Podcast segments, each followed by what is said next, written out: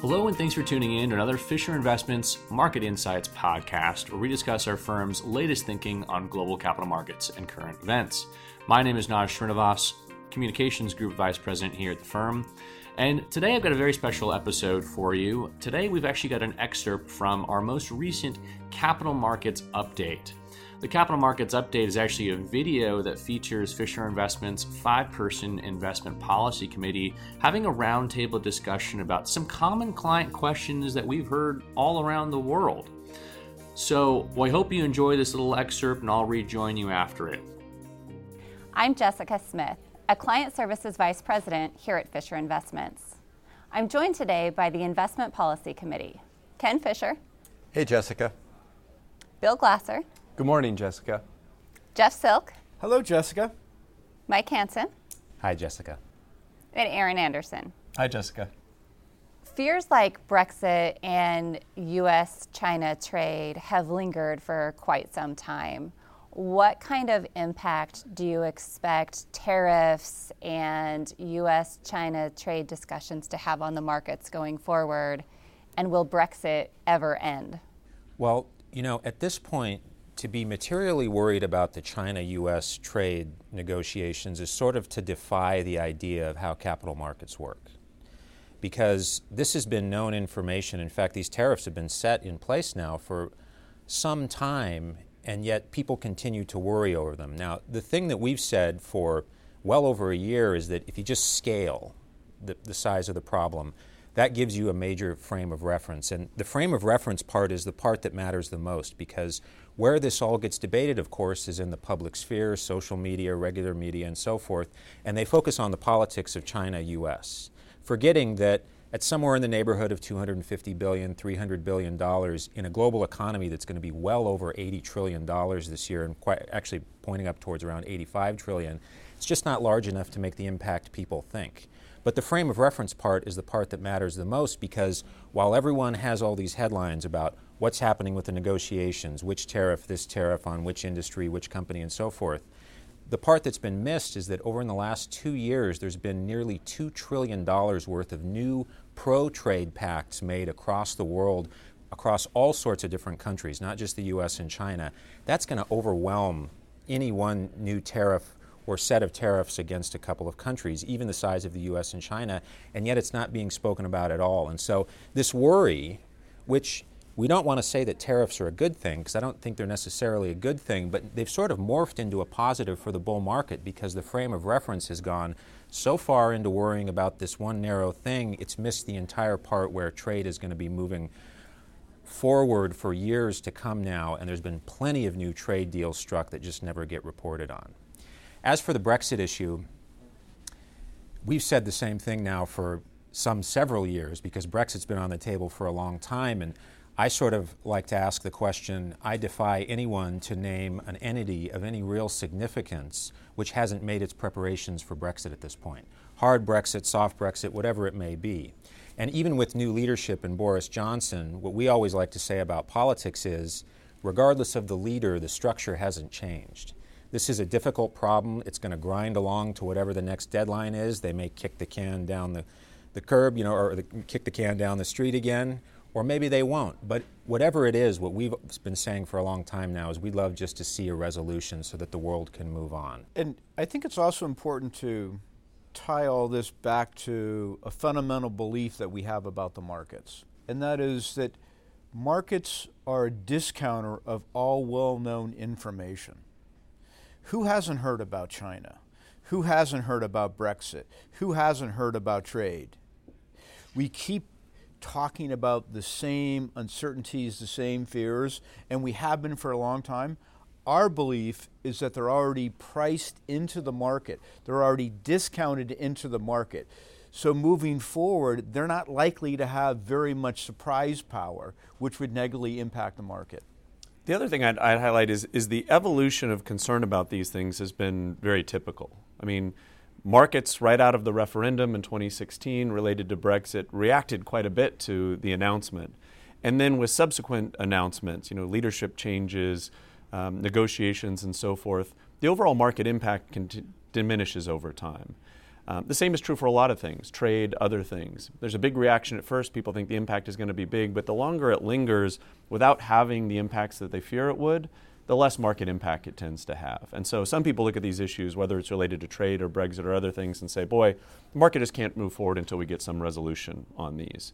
But the fact of the matter is, the longer they go on without having a big negative impact, it's kind of like the boy who cried wolf. The more times the more the people cry wolf about these things without there actually being a wolf, the less people are scared of it.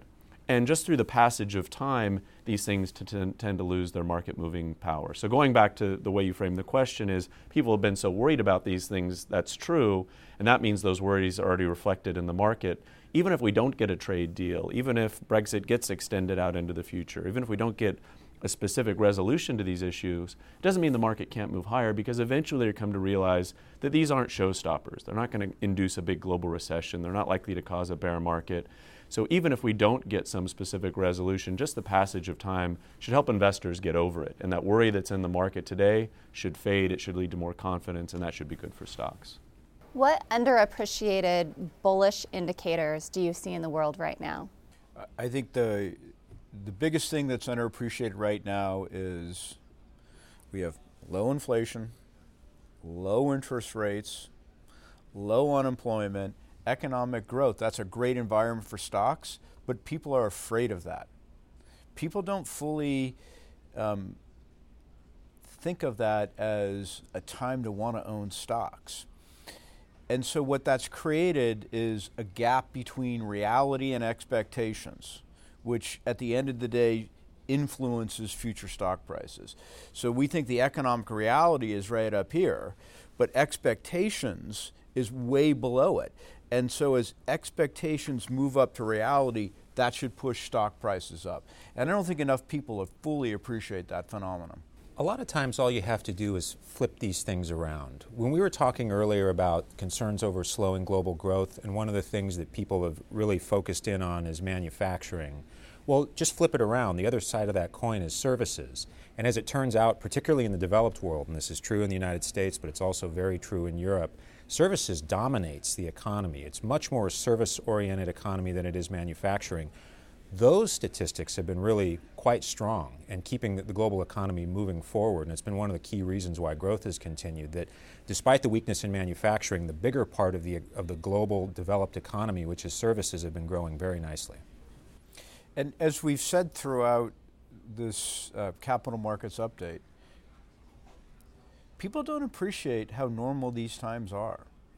And a lot of the things that are happening in the economy or a lot of the things that are happening in the stock market are very normal for where we are in the last third of a bull market. That's an exceptionally bullish feature to have people see the normal stuff as something that might scare them, but it's normal. One, one common theme to all of this, I think, is that sentiment is very low.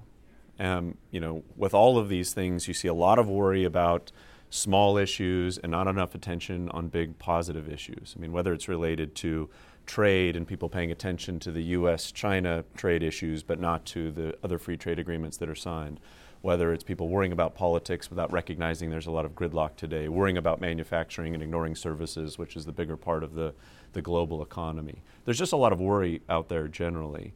And what that means going forward is there's a lot of room for sentiment to keep improving. What that means is we're a long way from some type of overly optimistic or euphoric environment, which would indeed be very worrisome. That's a typical way that a bull market ends is too much excitement amongst investors. They inevitably are disappointed. That weighs on equities. Right now we're in an environment where sentiment is very low. People are very worried about a lot of things, too much so, we would argue, and they're not fully appreciating all the positives out there. And so, as they gain a greater uh, appreciation for the economic stability and the positives in the world, that sentiment ought to improve going forward. That gets them more interested in owning stocks. That benefits stock prices. That allows the bull market to continue. Eventually, you can get to a point where excessive optimism or euphoria means that things are getting precarious and maybe there's a bear market coming. But I would say we're a long way from there now. And everything that we're saying here reflects a, a very dour sentiment picture today. European parliamentary elections recently concluded. What type of impact do you expect that to have on the market? We've covered European elections in some great length, um, and there's a couple of things you can just say about that. Uh, all across Europe, Uh, there's basically absolute or relative gridlock created by what was the traditional center, left, and right parties that dominated, being in a kind of a bell curve fashion with some splinter parties being pancaked down to where splinter parties on the left and the right, aka liberal and conservative populists, have increased their share in all of these countries so that you now get these bizarre coalitions of opposing ideological forces governing that can't legislate anything. They're all gridlocked. That's bullish. What types of behavioral mistakes do you see investors make towards the end of a bull market? Well, you know, there's behavioral mistakes and then there's behavioral mistakes. Um, they come in all shapes and sizes. And one of the things you observe when you get into this industry, and you see it perennially because human nature doesn't really change very much. The world changes, evolves pretty quickly, things change fast, but human reaction doesn't change very much. It's one of the primary reasons I believe we get cycles perennially. But markets are counterintuitive. the, the way a, a, normal human mind would work is not is intuitively is not the way markets tend to work, and that's one of the real tricks of this business. So behavioral mistakes are perennial and happen throughout every part of the cycle. And maybe there are a few that are characteristic towards the end of the cycle, but really you see these things common as air. I tend to think it goes a couple of directions. One, which I believe we've already seen some of so far in the last couple of years, is the investor who believes themselves too prudent, too clever by half, and gets out too early or takes something off the table. And the one I hear the most is, why don't we take some profits while we have them? Well, the problem with that is it ignores the basic idea that in order to get the long term return of the stock market, you have to be in it. And in the latter portions of a bull market is when some of the strongest gains tend to happen. So the behavioral quirk is people get out, they think they've taken some profits, probably have to pay some taxes as well on all of that, and then feel compelled to get back in a year later or so as the market continues going up and they realize they're getting run over. That's already in the process of happening. I think we've started to see it. The second side, though, is sort of the, it's the other, sort of the other side of the coin, which is that people will get far too optimistic. They'll get euphoric, and what they'll do is start chasing heat in specific categories. And maybe one way you could describe that is what we saw with Bitcoin a couple of years ago. Very excited about a specific category, but the real danger of it is because that can happen in stocks as well. The danger of it is is to do, go too far into one direction. And so while we've said throughout this session we're bullish on tech, we think tech will be the leader most likely throughout the rest of the bull, however long it lasts, that doesn't mean we're going 100% to technology stocks. Diversification still matters, but what you'll see is people nudging over, moving, moving until they've got way too much exposure in specific categories. That's all a part of euphoria as well. And I think those two, to me, are some of the biggest behavioral mistakes you see in the latter portion. That's all we've got for this edition. Thanks for tuning in. For more, please visit marketminder.com. Investing in securities involves the risk of loss.